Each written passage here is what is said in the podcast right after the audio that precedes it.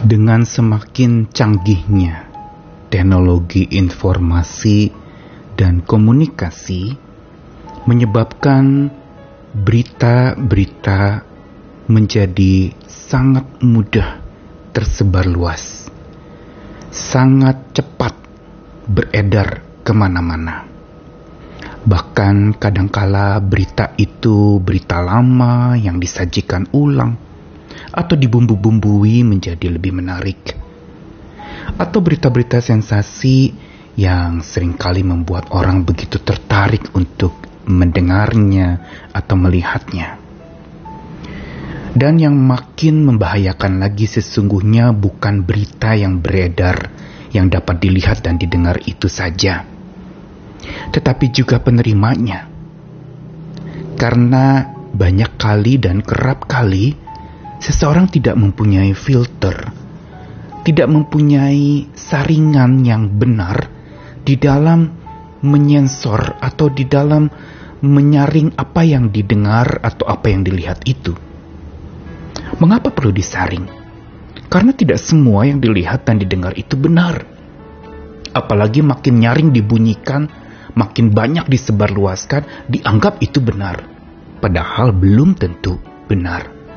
Untuk itu perlu diuji, dan dalam rangka mengujinya, kita perlu menggunakan filter yang pinter, saringan yang tepat, yang bijak dan sesuai dengan kebenaran.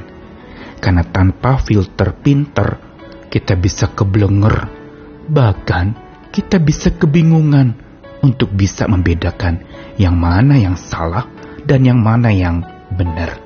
Saya Nikolas Kurniawan kembali menemani di dalam Sabda Tuhan hari ini dari satu bagian Kisah Para Rasul pasal 17 ayat 11 sampai 13. Kisah tentang orang-orang yang ada di Berea. Orang-orang Yahudi di kota Berea itu lebih baik hatinya daripada orang-orang Yahudi di Tesalonika, karena mereka menerima firman itu dengan segala kerelaan hati. Dan setiap hari mereka menyelidiki kitab suci untuk mengetahui apakah semuanya itu benar demikian. Banyak pula di antara mereka yang jadi percaya. Juga tidak sedikit di antara perempuan-perempuan terkemuka dan laki-laki Yunani. Tetapi ketika orang-orang Yahudi dari Tesalonika tahu bahwa juga di Berea telah diberitakan firman Allah oleh Paulus, datang jugalah mereka ke sana, menghasut dan menggelisahkan hati banyak orang. Kisah Para Rasul pasal 17 ini mau mengkompare atau membandingkan antara orang-orang Yahudi yang percaya kepada Tuhan di Tesalonika dan di Berea, dua kota yang berbeda. Dan digambarkan di sini orang-orang Yahudi di Tesalonika itu adalah orang-orang yang percaya juga kepada Tuhan, tetapi dikatakan hatinya tidak terlalu baik. Sementara orang-orang Yahudi di Berea itu lebih baik hatinya daripada orang-orang Yahudi yang di Tesalonika. Mengapa mereka dikatakan lebih baik hatinya? Karena mereka menerima firman dengan segala kerelaan hati, dan setiap hari mereka menyelidiki kitab suci untuk mengetahui apakah semua itu benar demikian.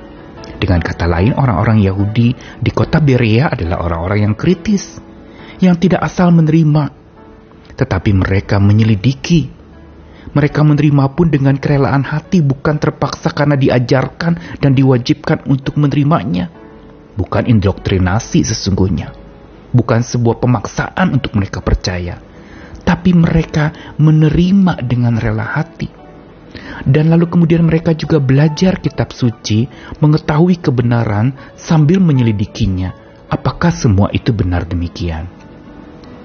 Ini yang sungguh patut diacungkan jempol orang-orang yang ada di Berea.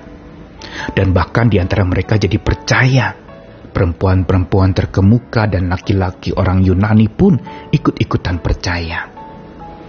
Namun di sini ditutup dengan sebuah pernyataan ketika orang-orang Yahudi dari Tesalonika tahu bahwa juga di Berea telah diberitakan firman Allah oleh Paulus, datang jugalah mereka ke sana menghasut dan menggelisahkan hati orang banyak. Dan inilah sebenarnya yang sering terjadi hari-hari ini di tengah gencarnya dan canggihnya teknologi, informasi, dan komunikasi. Segala berita bisa beredar, dinyaringkan kemana-mana. Beredar begitu rupa, berita yang sensasional, berita-berita kekerasan, berita-berita kebencian. Makin banyak kebencian, makin laku beritanya. Makin kuat sensasinya, makin laku, dan di pasar itu menjadi seperti kacang goreng. Orang kepingin tahu, bahkan digoreng lagi supaya makin sip dan sedap kedengarannya. Betapa mengerikan. Dan lebih mengerikan lagi adalah bukan si pengedarnya saja yang memang jahat mengedarkan sembarangan tanpa pikir panjang, tapi si penerimanya juga tidak punya filter, sehingga mereka lalu kemudian mudah terhasut, mudah termakan oleh segala macam berita-berita itu. Teracuni kesesatannya dan termakan hasutannya. Karena setiap berita yang belum tentu benar itu mengandung kesesatan, bisa menyesatkan, dan mengandung hasutan, bisa memprovokasi seseorang untuk lalu kemudian dipengaruhi oleh berita itu menjadi ketakutan setengah mati, menjadi bertindak sembarangan, tidak menguji lagi, dan lalu langsung mengedarkannya kepada banyak orang tanpa mengadakan sebuah penyaringan. Karena itu, sabda Tuhan hari ini mau ajarkan kepada kita untuk kita punya pola pikir imani yang berdasarkan kebenaran dari Tuhan, yang menjadi filter kita. Filter yang pintar. Jangan handphone kita atau alat komunikasi kita saja yang disebut smartphone atau alat yang disebut telepon cerdas. Tetapi biarlah penggunanya, yaitu kita semua, yang menata layankan itu harusnya lebih cerdas dari handphone-handphone kita. Kita perlu menyaring segala sesuatunya agar tidak teracuni kesesatan berita yang belum tentu benar dan tidak termakan hasutan berita yang belum tentu benar itu.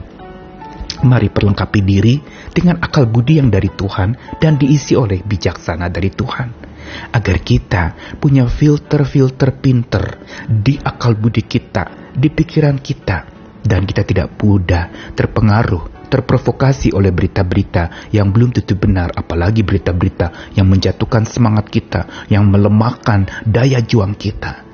Mari makin pintar di dalam memfilter, dan Tuhan akan membantu kita sejauh kita bersandar dan memohon hikmatnya memenuhi akal budi kita. Selamat pintar, selamat bijak, selamat bersandar kepada kebenaran dan mengujinya dari sudut pandang Tuhan yang menyertai kita senantiasa. Amin.